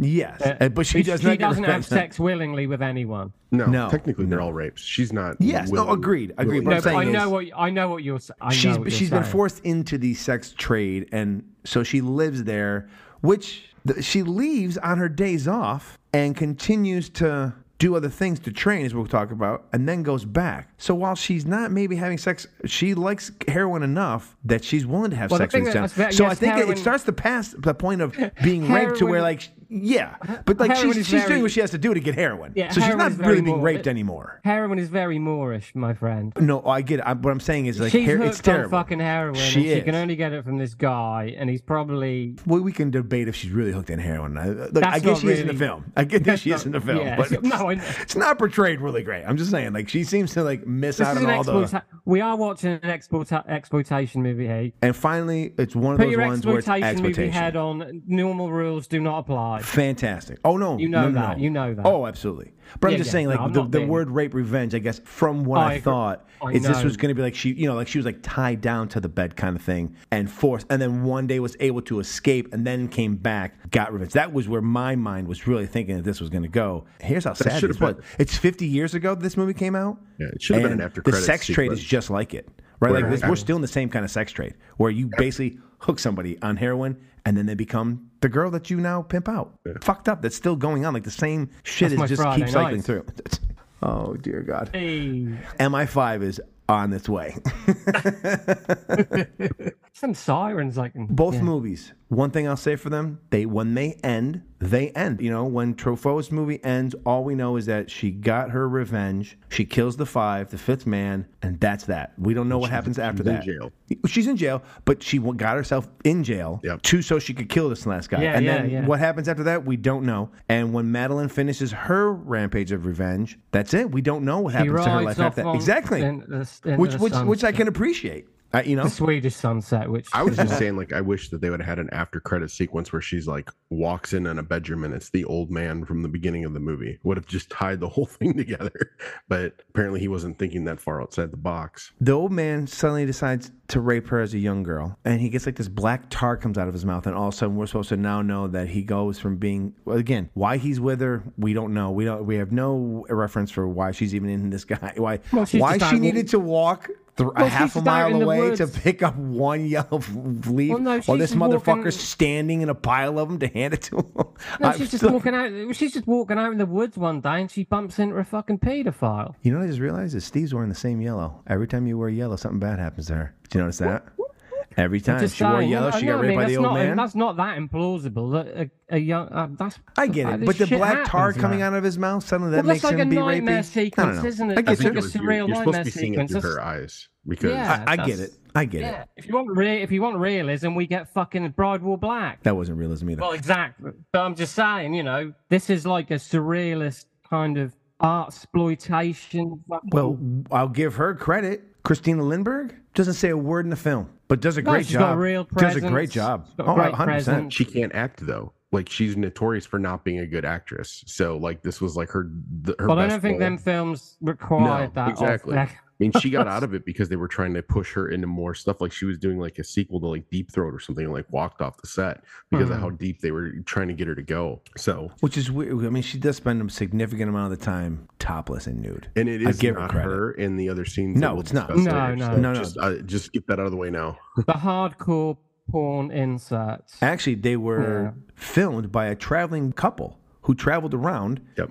to perform sex acts for audiences. And so they recorded them. And that's what you Yeah. got. Which Um, the first time is stunning because as a moviegoer, we've been simulated sex our whole lives. Porn is different. When you're watching porn, there's there's, there's really no storyline. Even though the 80s and 70s really tried to move in a story, there's no storyline to porn most of the time. You know, especially nowadays. It's just let's get it on. It's everyone's a stepdaughter, or step somebody, and that's what the new porn is. So when you first see it, it is shocking. But yet I I know Shon may not have liked it. But there was something I admired about the fact that they were willing to like go and not be like, ooh, all taboo. Like this is what Yeah. really happens. Well, well, I've said this to you before that films like this are historically important to cinema, much like Cannibal Holocaust. You know, um, there was a time, believe it or not, when they had they put things like hardcore pornography in a movie because it would sell to other territories for more money. Just like in Cannibal Holocaust, there was a time when crazy Italians went into the jungle, killed animals, and put it on film to blur the lines between what was really, you know, real things happening and the special effects of when they killed the people. You know, all this stuff fascinates me because I, I read about a lot of this stuff before I got Yep, to see it. so I. Yeah, and like you, and like I said earlier, it's sort of like a lot of the times you eventually see these films and they're garbage, but certain films I believe stick with you. Yeah, that was me with Cannibal Holocaust, where I got done and it was like, "Fuck, man, I don't feel good." But God, that was a good fucking movie. That's a great movie. That is a great. That is a great. That's a masterpiece, I think, of Italian cinema. Um, Mm-hmm. not to ev- not to everyone, and fair enough. But this film as well, I just think is mesmerizing and, and fascinating and surreal. And I actually think is. I mean, I've never. I must admit, I've never seen the softer version. Why would you want? Once you see the harder version, there's no need to see the softer version. So I did. I did watch. You watch did. it. What did you watch? Again, so you watched it twice. So you watched, the hardcore and regular the, version and the the shortened version. I found it where it was streaming on a site and watched it. And like all the slow mo stuff at the end of the movie is all sped up normal speed. They cut out a whole ton of it. Obviously, the hardcore porn is cut out. Yeah, stuff like that. Some stuff moved around. So So it makes the movie not worth watching. Then, in my opinion, the reason you watch this, it's an exploitation film, and if it's an exploitation film, I don't know. You want the Like, exploitation. It's up to the it's up to it's up to the viewer. I can understand. It's definitely ta- it's Americanized. How about that? So obviously on the 4K you do get the um the softer version, I think. Yeah. Yeah, it's part of the. It's the second disc. Yeah, yeah. They wanted to be able to sell both, so like you can Yeah, look through the yeah, store I and get you'll, you'll that, see yeah. Thriller, and then you look. They call further her down One and- Eye. Yeah, They call her like, One Eye is the Most softer stores don't even know that, that they have both versions. They don't even know it's the same fucking movie. They don't know what's on. they don't know what they. Yeah. They don't know what they have. Like, Yeah. you, um, you know what this is? Like, no, what is it? But uh, yeah, such an unusual film. Um, uh, I saw it when that Synapse disc came out. It's an odd movie. It's enjoyable, isn't? I guess I wouldn't say I enjoy it, like, but it's it's a unique experience, I think, and and you can just fall on one side or the other as to whether um that tick you know that ticks the boxes for you or not. I think. I think the layman viewer won't enjoy it, but I think someone who really enjoys cinema and appreciates where cinema comes from and appreciates what the movie is. There's the using of a cadaver to stab her eye out. That is ballsy move. Like there are things they do in this film that are amazing. Don't get me wrong. I find that hard to watch. Every time that scene I, well, comes you told up- me about it. I knew it was coming. Yeah, and I've I, seen. even I I've- was like, Ugh. yeah, like I say, I've seen the movie five or six times over the years, and whenever that I wince, whenever that scene comes up, I'm which is which makes it a good scene, yeah, right? 'cause that, That- goes on for so long, like Shon's doing now. That does really go on for so long. you got to give the guy credit. He did. It takes him really like ten seconds stuff. to get there. It's almost like that scene in um in the scene in Zombie with the zombie pushes the girl's Yes, you know face into that. absolutely. um, I'd never really that thought wood. of that. Actually, good point. Yeah, it's like comes, it builds so much tension, and like I I was discussing with Scott, like I got a thing with eyeballs, and like that's really hard to watch. And then when you read that it was a cadaver from someone that had committed suicide that just happened to almost Looks- match, yeah, you know, yeah. like same colors. That's they went in, and picked out a body and shit, and it's like, okay, dude, how far can you push this? You know, but there's there's something about uh, maybe it means I'm sick, maybe I am, but there's something that as a fan of movies that I love. It's that where will you go to make your art? Right, like how far will you push it? And the guy knew what he had and what he didn't have, and he goes, "How am I going to sell this? People are going to want to see this. This is how I'm going to fucking sell it." And And it works. Like without it, oh, even look, I knew it was coming up, and Steve told me, and it's still. no, the part that if it ruins it that we give away that it's a cadaver because you Oh God, yes. Well, even though Steve told me it was a uh, cadaver. When I first watched it, I didn't know that, and I was watching it. and I'm Oh. like, "That's one fuck all of a special effect." And then I was reading about it later, and I was like, "Oh, oh shit! Like really? That does make my so they actually went stomach. and got a dead body? That- like I ma- think that that makes it better. I actually think it makes it better. Like I love that it's not a special effect. I love the fact that they were like, we're getting a dead body. Well, because you- yes, yeah. you get the so you get one go with that. It's one take. Whoever is putting the scalpel in, if you fuck it up, the one take. You can't go to the other eye because now you got to switch the eye in the fucking movie. If you Yeah. fuck up the left You- eye, you- we've got to go to the right eye. You get one shot You're seeing something you've never seen before. or sense. or sense. You're seeing um, you're seeing things done in a art, quite an arty way as well. Oh, absolutely. And I I get quite a kick out of um when she's doing her training, and then she Oh, gets to u- 100%. and then she gets to utilize it as all at the end. Hundred percent. I love that, that she keeps going back. It's not just like what in America. It's a training montage that lasts a minute, minute and a half. Yeah, and we get the it- idea. like Danny, Danny works on the beach with Mr. Miyagi. Before you know it, he's crane Yeah, kicking yeah. motherfuckers doing Yeah. tournaments in three minutes. Um, you know, what and the and the pimp guy Tony is it, is it named Tony the pimp? guy? Tony, he's fantastic. the sleaziest Sleazy. motherfucker in the history of Sweden. That she gets in the car with this plaid suited sleazy motherfucker. After being molested, she hasn't learned to not get in a car with a stranger. I'm glad you said that. Can we also talk real quick? Why did they make the old man who's her dad look like he could be rapey? Like when he I says you that. Yeah, I always think that too. I, I, maybe there was something that maybe they changed something. Maybe that was going to happen. Maybe there was going to be more like he's been raping her since. But it really throws you. Like I, I was like, oh Jesus Christ! Like when he's like, it's like, oh my God, here we go. He's going to the barn. He's going to fucking rape her. Like I was like, here's what Steve's talking about. Here comes the next rape. And when it didn't happen, and then we know how the movie goes on, and then he they get all they get distraught that she's left them and thinks they hate her and they have taking their own life or whatever. And then you're like, that was a weird shot. Then they take really kind of changes the mood of the film when you think the old man's a rapey piece of shit too, and then it turns out that he may not have done anything, and you're like, that was a very strange angle and Yeah. look that he gave her that we Yeah. think, oh, he's gonna rape her. So Shon, like you didn't like you don't like the film? I don't hate it, but I also don't love it. I'm right in the yeah, middle yeah. where it's But- like I'll probably you've never seen, watch But it you're the again. only one here. You're the only one here who's seen both versions. Which would you watch again? Just curious. It depends on who's in the house. Like you don't have kids and shit. So if it's Like, just you, just you, that's, you you have your own theater room. It's Shon's theater room. No one's admitted. You're in there. You're butt naked. You got popcorn and butter. Let's backtrack. I, look, I'm just we're just we're just we're just uh, spitballing. Let's backtrack. There's no one home. Let's just leave I don't. I don't need to see it again though. Like that's just I've seen both. Versions. You don't need to of see anything again. And well, no, but anything. I don't want to either. Uh, Like, it's yeah, just- yeah, no, I I'm didn't think just- it- I, I How about this? If you had to, I see um, all of your points, but I also don't think that I'll ever need to see it again past this podcast. Where like I'm not gonna have a longing to watch it, like I may have a longing to watch Clerks or something else. You know, As a film fan, someone asks you, "Hey, Shon, I heard you watched both versions of this film. What would you recommend me to watch as the one I should watch? Should I watch the desensitized version or should I watch the safer version?" depends on the person. If it was you, I would recommend it. Like if it was That's a lot about me, but you're, you're Yeah, fair. It's a very, it's a very, you're right on the I'm money. like- I'm like, hey, dude, you need to watch this one and then watch the fucking sequel too. But um, it's like I already bloody own it. Um, no, like the other one is just it's the extremely tamed down version. The other one is more impressive. I mean, even the eye poke thing is kind of is I don't remember if it's fully cut out or not, but they don't show it like that. It's completely cut out. So there is stuff in there that's really impressive in the other one, and the other one is just like the Americanized version of it. So Yeah, no, I was just I was just curious, like um if you're a mo- movie fan, I'm gonna recommend the thriller one. If you're just Yeah. it's like, well, I just kind of want to see it just once. Okay, well, do you have a problem with porn? Oh, maybe. Okay, then watch the They Call Her One Eye. It, it just depends honest on with the you. person. If someone has an issue with any of that stuff, I wouldn't recommend this film to them at all because I feel like if you don't see Thriller, why why are you watching this? Like the point to see Thriller is for all the shit that's in Yeah. this.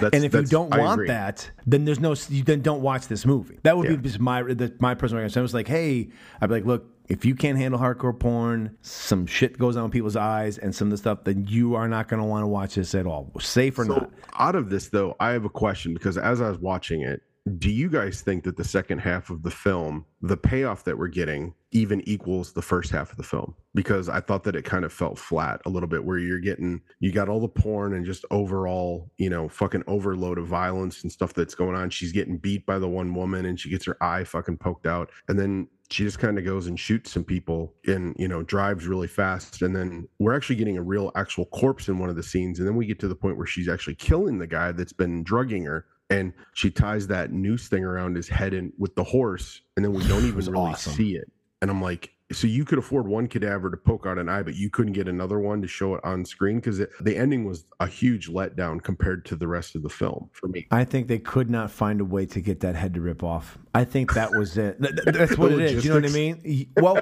like you said, if you get a cadaver, you got to hope this horse is going to yank it hard enough to get it. Basically, the, the point is, is it looks like it's stretching his neck so he can get to the food, and then when he Yeah. stretches enough, it's going to pop off. Well, how do you, how do you replicate that with a cadaver? I think there's been enough I think there's been enough cruelty in that in the film. You don't need to see like i want more but i don't Yeah, I know you I get you. I I, I hear you. But Uh, now it makes sense why the guy shows up at the end, which was weird. They shows up to fight or whatever. But now you know why he's wearing the motorcycle jacket and stuff. So when the horse actually is dragging him for real, he's not getting burned and fucked up on that road, that rocked road, because he's got the leather motorcycle jacket that's supposed to at least keep your skin intact if you go falling off your bike at 100 miles an hour. I think um I think what you're saying I, it's subjective. I mean, I I don't I don't think it the second half is weak at all, but that's just my well it's like they kept building and building and then you get i now you get a consider good you get a good I think you get a good body count and you, yeah she no, does like go the- for it.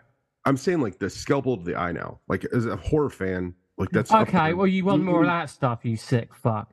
Is that what you s- I'm saying like I'm if with Shon. I thought we were going to get the head pop off. I did. But Uh, in well, the even same all the other respect, murders that she does. Like I, I was expecting just craziness through the you end of this, you wanted them just- to be bloodier, maybe.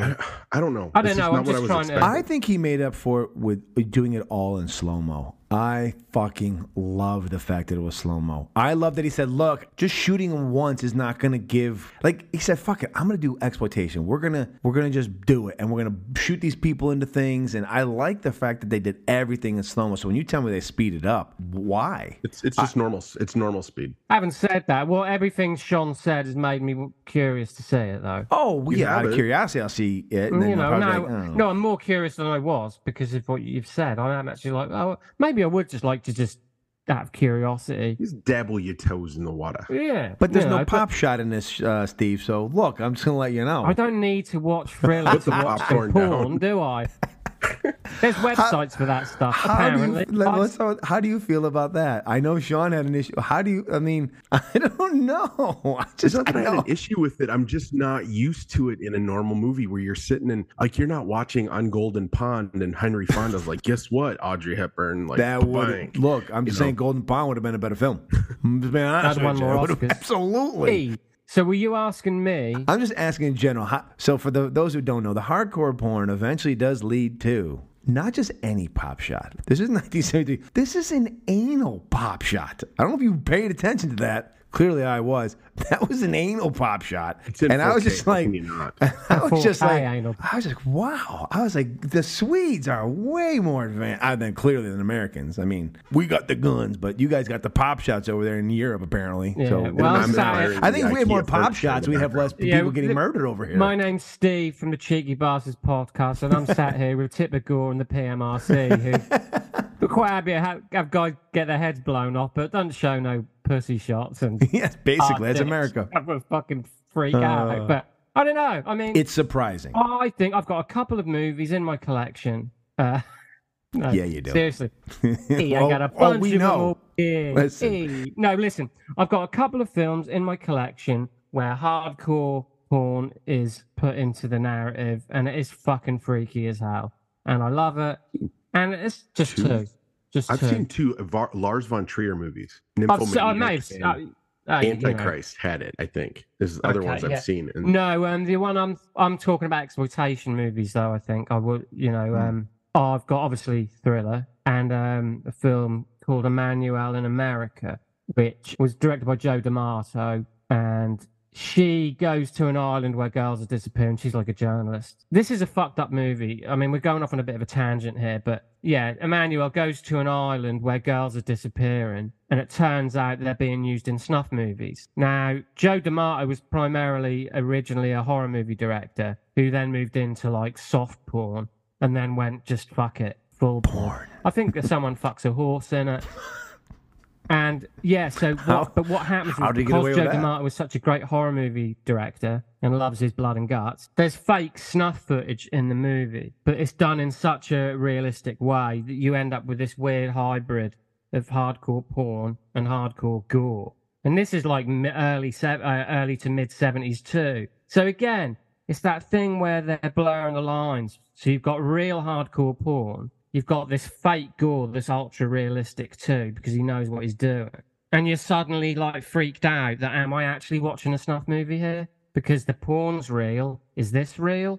Um, you know, it, there's these surreal times where these films get made and they're gone. And gladly, fortunately, because of places like Vinegar Syndrome and Mondo Macabro and our, all these boutique labels, they're giving them this treatment, you know, this 4K or treatment with special features, audio commentaries, and great liner notes by, you know, great journalists and stuff. Yep. So, and yet I can't get Adventures of Ford Fairlane on 4K yet. oh, oh, you make a valid Dickory point. dickory dock.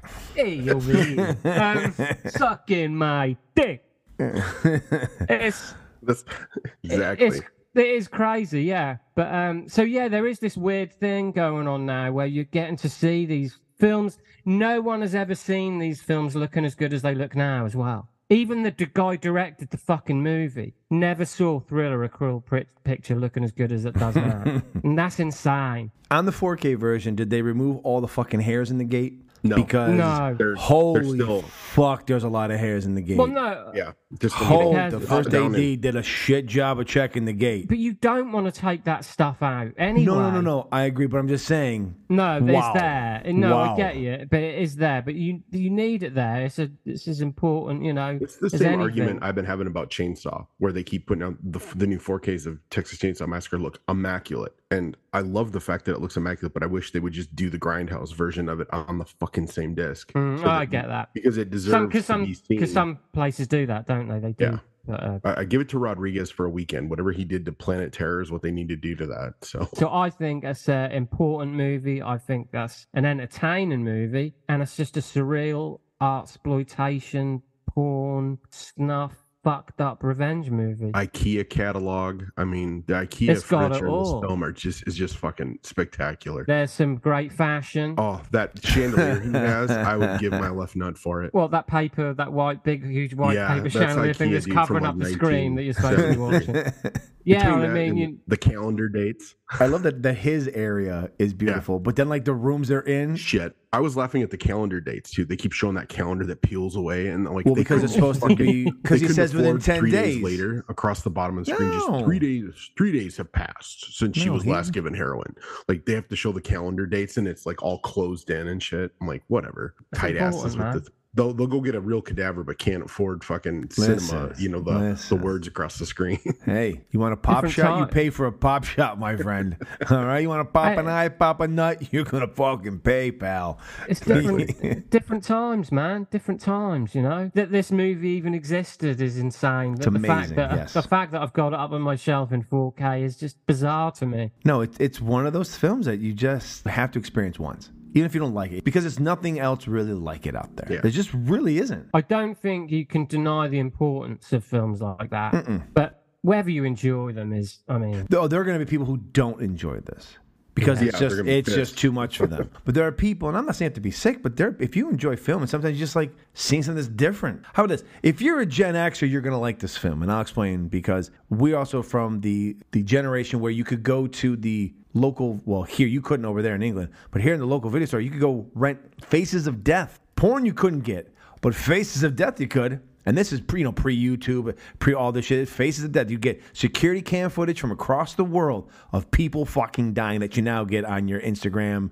TikTok, whatever you're watching. But Faces of Death, you know what I'm talking about, Shon. Faces of Death was fucking popular, popular, One, popular. two, and three. Yep. Yeah. So They had a sequel. Yeah, so if you're if you're in that generation, if you're a Gen Xer, this is right up your alley. This is the stuff that we would have clamored for to find. Clamored for to find. Well, we Absolutely. yeah. Yeah. It's just like all those other like I see Steve's like he's got Dawn of the Dead, Martin, all that stuff. It was the first person that rented it, stole it every fucking time, and this would have been in that same group. Yeah, hundred percent. Yeah, you. Yeah, we we had gone. a copy. Don't know where it Exactly. went. That guy was willing to pay the fifteen. Or go, he has let his parents pay the fifteen dollars. If they ever came back to the video store to ever rent Yeah. another thing. And now it's time to present the evidence. Well, here are the very few influences. Number one. And the most obvious one is the eye patch look of Elle Driver was taken from this film. Number two. Our second one is Elle's outfit matching eye patches are also a definite homage to the ones Madeline wears in this film. She's got quite a few. I was kind of impressed with her. Like she, every Got a outfit had the same color, pink, Yeah, the red yeah. one. I was like, There oh, this that's is another cool little Oh, it's awesome! What a nod! What it was little flourish, great. just a little Yes. flourish, you know, just and to, it, it just made an impression on T- pack. QT. Made a huge impression for him to do it. Number three. And our final one, and again, this is just the basis of it. The rape revenge in this film definitely helped to plant the seeds of the same aspect Tarantino would lean on for the buck section of Kill Bill, because that is the only spot where we get some of that rape and some of that revenge from that. I think he leaned in on this. We didn't get a whole lot of rape for anything else for her. It was a little different story, but those would be the three I have. Did I miss any, gentlemen, from this film that you could see? Yeah. Number four.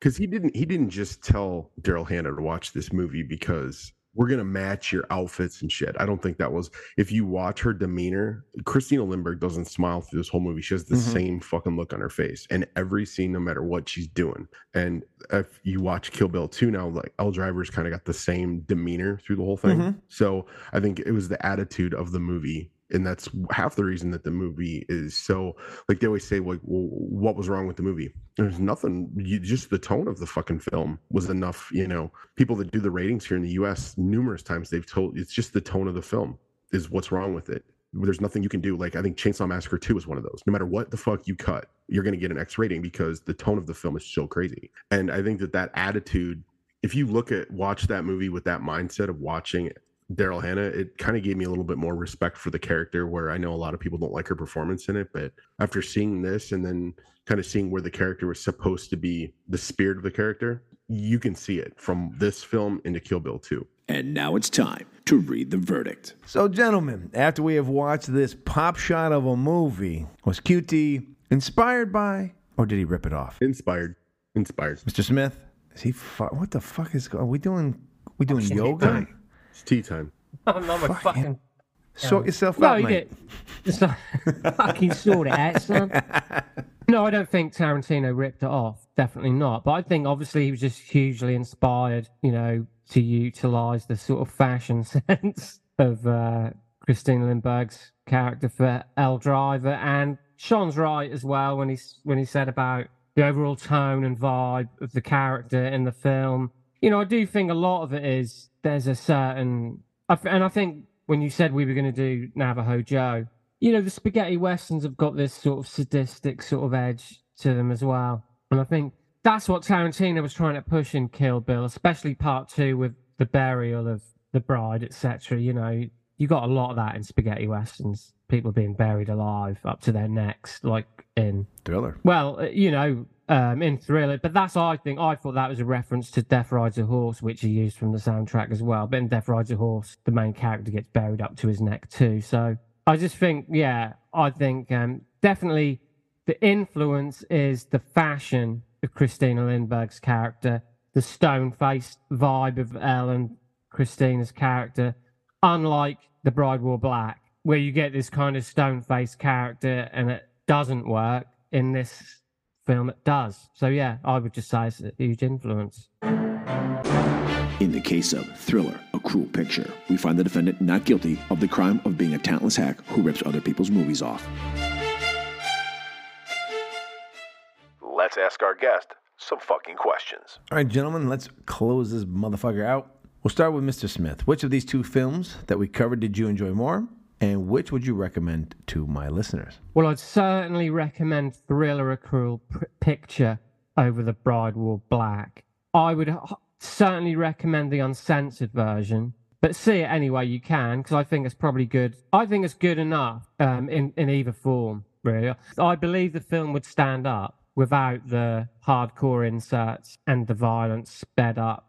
Although I think the violence, I meant to say this earlier about the how, when the the slow motion because when she shoots the guys and the lady at the restaurant and at the warehouse, that's a certain kind of slow motion that we're used to, that we've seen in a million other movies. There's a scene where she fights the two cops, and it's the slowest slow motion I think I've ever seen. But that seems to me deliberate, because otherwise he would have kept it at the same speed as the other things. And it becomes this like surreal, like violent ballet almost. Like he's in love with her. I I think the director's probably in love with Christina Lindberg, and you're just seeing her take out these two cops, and it is so slow. But again, I think it's a deliberate. So it's an artistic flourish. This is elevated exploitation, you know. So I think you should see the uncut version if you really don't want to sit there watching porn and corpses having scalpels shoved in their eyeballs. You could probably do a lot worse than the Tamer version, whereas the Bride Wore Black, we've probably talked about it more than it deserves. It is pretty bland and mediocre. So that's that's my uh, perspective. Mr. Wheeler. I guess uh, if you're a Tarantino fan, the thriller, to see it one time, just know what you're getting into before going into it. I guess, like if you didn't know and then you just sat down to watch it with a group of friends and you have the wrong people over, it's, like, it's not a bad movie. Like I said, I don't hate it, I don't love it. It's just I'm like I was somewhat prepared for it, and it's not for everybody. That being said, I found The Bride Wore Black incredibly boring. I'm glad that I saw it just for my own like research, my Quentin Tarantino film obsession and as being a part of this peanut gallery of dumb fucks that guest on this podcast. Yeah, if you're a fan of bold and reckless cinema, watch Thriller. If you're gonna watch it, the, the they call her one eye. I think it's just in there as a supplemental thing. I recommend the 4K box set. It's gorgeous. Um, it's got Tony Stella art, who I worked with. He did the artwork for the Grand Duel record that I put out. But if you're a fan of slow building Hitchcock ripoff films, The Bride Wore Black can do you no wrong. Now, Mr. Smith, did watching these two films open your eyes to any new references or influences within the Tarantino films? Well, as we talked about earlier, the whole um I think there's something to be said for the bride wore black, you know, with the main character being a bride getting her revenge. However shaky that revenge is, but that's probably I think that but I believe it to be the only other bride film I've seen who goes on to get some revenge. And the notepad thing, nah, you know, flimsy, but maybe. Maybe it was an influence. Maybe just someone told him about it, or maybe he had seen it and forgot the movie. But obviously, Thriller, a cool picture, we quite possibly wouldn't even know about if it wasn't for Kill Bill. So, yeah, the influence is definitely there, but we can only say that because of Kill Bill. I'm starting to see it show up on lists. Like all these, I'm in all these movie groups, and people are. I think this this new 4K has helped too. So Yeah, yeah, but I mean, but again, maybe maybe you could argue at this point in the proceedings where all these films are being unearthed, it would have come out anyway by now. yeah, But when it did come out on Synapse, it was purely probably because of Kill Bill. Hundred percent. I would I would imagine. So Yeah. yeah. it's definitely an influence on Kill Bill, but we needed Kill Bill to get to see it. So it's kind of like which came first. Chicken or the Yeah. egg. Yep. Yeah.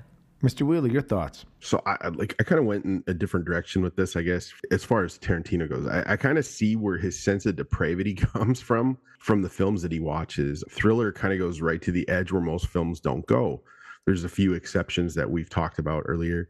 I remember when people were talking about how QT was pushing the envelope on violence. He was going too far with the violence in his films. Like I remember someone telling me, "Did you hear he cut cut off the cop's ear and he had this man raped in a pawn shop basement?" And in reality, like 30 years before that, what Tarantino was doing is complete is nothing compared to what this guy in fucking Sweden was doing. So the movies it, kind of sees what where he came from a little bit, I guess, because he uh, he said he he loves this movie. He loves Thriller and has seen it a bunch of times. So it kind of opens up my eyes to see, you know, how even his the fearless attitude like has bled into his other films too, because he doesn't shy away from violence at all. And this movie, I'm not saying it glorifies it, but it's like front and center. It's the star of the movie even more than she is. Yeah. I think Tarantino does like this kind of movie. He's more into this kind of thing than he is the more art house stuff. He, Yeah. he loves But- Oh, yeah. I would doesn't love nothing more than the next person that comes to me and is like, well, he cut that cop's ear off. Oh, hold on a sec. Let me show you something. Yeah. Like that's nothing. Like here you go. It'd be like the that movie Brain Scan when they give the fucking principal the the video game at the end of the movie and shit. Like I would love to do that to somebody. Here, go watch this, and just we'll come back and we'll talk. Yeah.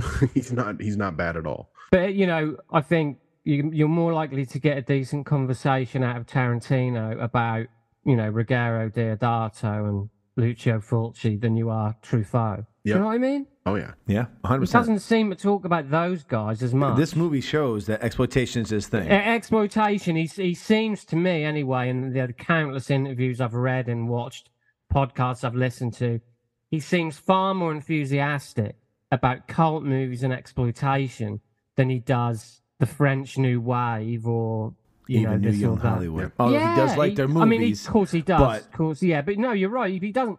You know, and like we we said this before when we talked about Once Upon a Time in Hollywood and the clear influence of like Argento on the finale of that. You know, he you can tell where his passions lie, and they do. I think he he leans slightly more into exploitation and cult movies and Yeah. B movies and grindhouse movies, obviously, than he would stuff like Truffaut. And I know he's not even a big fan of Hitchcock. yeah. Well, even like the the the burial scene in Kill Bill 2, that's more. He had said it's like F- Fulci completely. City of Like- the Living Dead, yeah. yeah it's right where he got the idea from and like he wanted to turn it up and make it the best and he had thought that that was the best well i'm going to do better same thing he did with death proof you think all these other car chase movies are fucking great wait till you see this shit Mm. and he and he does it well He's just stealing. That's, I mean, right, Steve? He's just, it's easy. Steals, it's easy. 60 Fucking seconds, easy. Jesus. All right, our last question. That took a long way to get from two to three. Did your opinion on Tarantino as a writer director change after watching these films and learning how the sausage is made, so to speak? And if so, in what way? And I know a lot of times when I ask this question, some of these films it's not, some of may. I think a few people had their opinion changed and were inspired by what happened with uh, Lady Snowblood. But, gentlemen, Steve, what's your opinion? Not really. I mean, I think it just fascinates me all the more what he does with the stuff rather than what he takes from where. Do you know what I mean? So, I mean, I'm not. I'm going to talk thriller, a cool picture again more than I am the bride wore black. But the things he took from thriller and incorporated into Kill Bill, just like whatever he took from fucking Foxy Brown to put in Jackie Brown, or whatever he took from City on Fire to put in Reservoir Dogs, whatever he took from any other movie to put into his own. As we've said before countless times, you know, he doesn't just wholesale take chunks of films and put them in his own. It's not what he does. he's just open about it, you know. So with this is the same thing where okay, I mean, you know, like the Elle what the Elle driver character and fashion, that's all that came from Thriller: A Cruel Picture into Kill Bill Two. Yeah, her Primarily. and Elle are not the same person. No. Madeline and Elle are not the same character No. But how cool is it that Really fun cool. I mean, you know, I mean, even though it's Kill Bill one, I mean, you know, with Elle Driver when she's got the fucking nurse's uniform with the Red Cross for her eye patch. I mean, even Thriller: A Cool Picture wasn't didn't do that, but it's edging towards it with the same color patch to Mhm. the clothing. But you know, so really, I'll say the same thing I kind of always say is that it's what he does with it. You know, that's kind of like all sermons are the same, but the guy giving the sermon is what makes it unique. Yeah, all blues music is the same. You know, you got your Muddy Waters and your howling Wolves, but that's what they their interpretation, isn't it? And Tarantino's the same. Yeah, everyone takes from everything. They've all been influenced, haven't they? That's their unique spin that makes them the artists they are. Because if they're just literally taking chunks of stuff, well, then that's different. That's plagiarism, isn't it? That's different. And that's totally not what he does. So fuck anyone who says that he is. Mr. Wheeler. No, not at all. Like I love seeing all these films that he's supposedly been stealing from, and I never see anything that's like, okay, what the fuck? I always see these minor little things that has influenced him. It's almost like saying like Metallica stole from Black Sabbath because their guitars have distortion on them. Nirvana sounds nothing like the Melvins, but the Melvins were a giant influence on them. I think a lot of these things that people keep calling out are similar to that to that example. He's taking his own original ideas and sprinkling in homages, other ideas, music, references, attitude, words, and shots to spice up his own films and show people the cinema that he loves and is expanding their palette at the same time. I mean, how many of us really actually saw Across 110th Street before Jackie Brown or Lady Snowblood before Kill Bill? There's always going to be a few people that have seen it, but for the most part, none of us had. I've experienced way more good cinema that I may have missed because of him and his films. That even when I see direct things like the Gone in 60 Seconds homage in Kill Bill or the use of the song from Django, it only makes me love love all these movies even more. You know, once in a while I'll see shit like the the Australian fucking accent that makes me wish like he would have just cast somebody else in it. And but for the most part, like you know, I, it's it's all the same shit like the Metallica thing I just said. He's having somebody killed in his movies. Well, the, you know, he's stealing shit here, here, here, here, and here, and that shot's the same. And it's like, how many fucking different guitar chords are there before everybody's writing the same shit? So, I mean, at least he's doing it with an original voice. And, you know, I think the scrapbooking thing is the perfect way of putting it is he's picking little moments that he loves and he's putting his own, making his own ransom letter with random letters is what he's doing. And I have no problem with that. It's what makes him him. And it's making me a more, like, my whole love of film is greater because of it.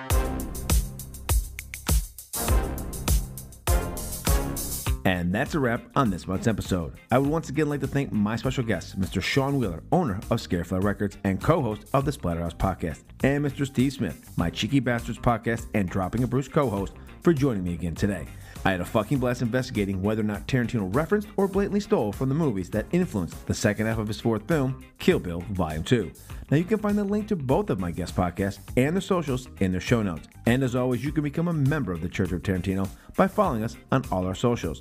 Those links can be found in the show notes as well. Now, if you'd be so kind and take a moment to like, review, subscribe, and follow us, the church would greatly appreciate it, as it will help other fellow Tarantino fans like yourself find the show. So be sure to join me again in two weeks as friend of the church Shon Wheeler joins me once again for our monthly hymnal devotional. This time, we're taking a deep dive into the Kill Bill Volume 2 soundtrack.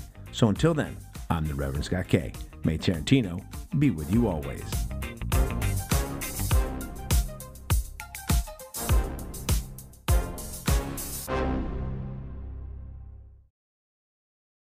This has been a Man with an Exceptional Beard production.